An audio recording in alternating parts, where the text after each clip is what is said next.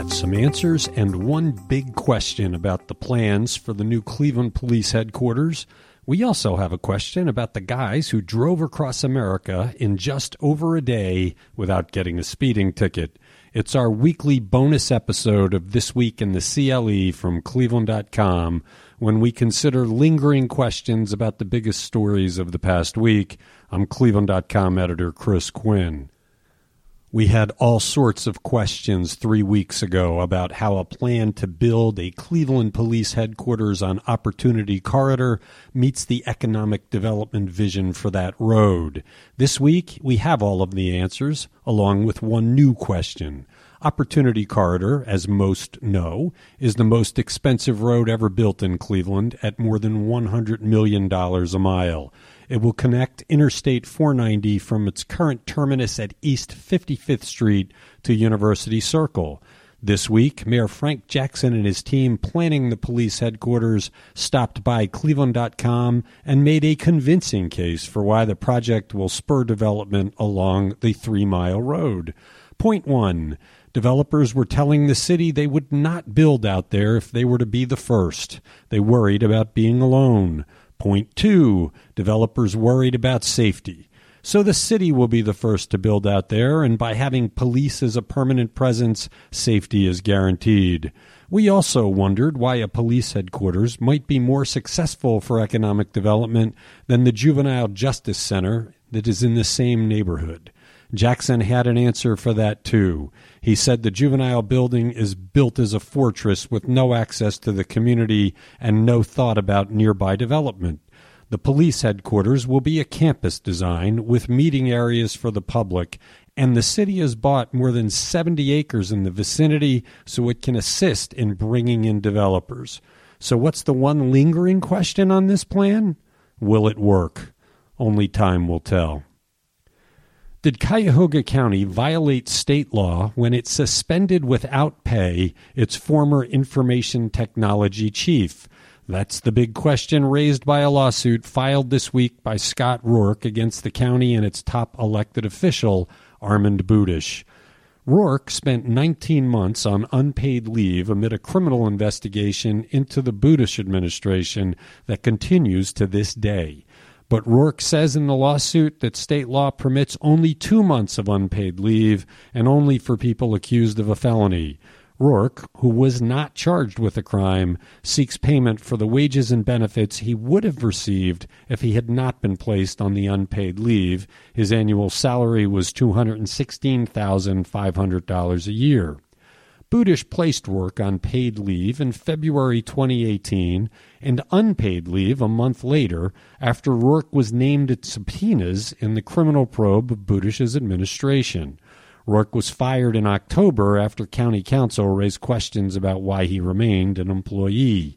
A number of people have been named at subpoenas, charged and convicted in the investigation, and the county has not had a uniform policy on how it has treated them. The top human resources official, Douglas Dykes, has been indicted on a felony charge of theft but remains on the job. Some jail guards who were implicated were placed on paid leave, others on unpaid leave. Rourke's lawsuit should elicit explanations from the Budish administration on how it makes those decisions.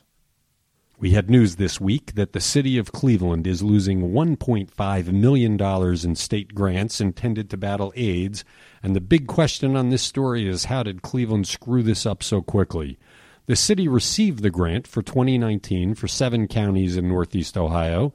The city health department was supposed to use the money for treatment, education, and other efforts to combat AIDS, but by February, the Ohio Health Department was finding deficiencies in how Cleveland served the contract.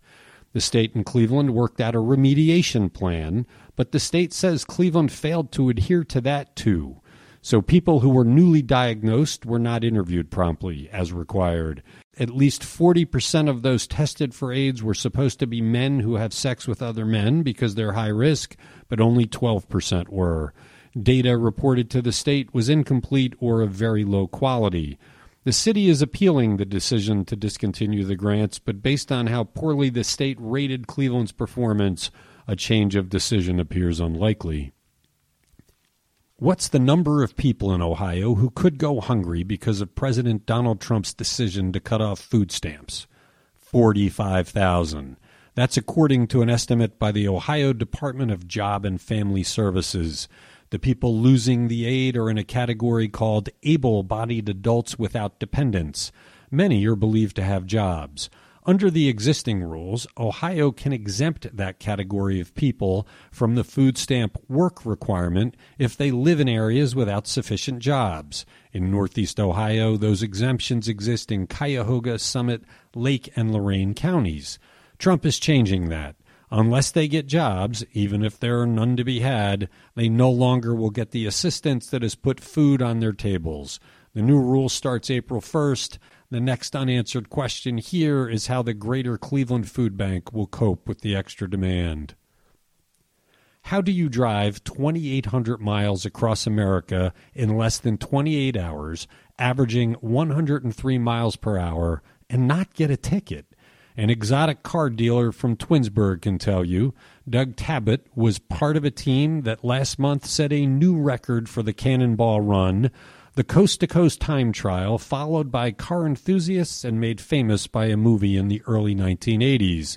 Cleveland.com's Pete Krouse tells the tale on our website.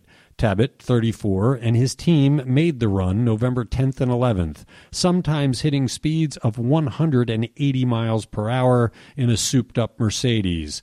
They fitted the car with a suite of electronic countermeasures to avoid the police, including radar detectors and gadgets that diffuse the light beam of a police laser gun. They used a thermal scope mounted on the roof to seek heat signatures of roadside patrol cars or deer ready to bolt in front of them. They had view stabilized binoculars that helped them see two miles down their road. Their time of 27 hours and 25 minutes shaved off a lot of time from the previous record, which was 28 hours and 50 minutes set in 2013. Hard to believe they averaged 103 miles per hour. They could not possibly have been in Cleveland during rush hour. Pete tells me they made it from New York City to Cleveland in just three hours. Thanks for listening to this bonus episode of This Week in the CLE.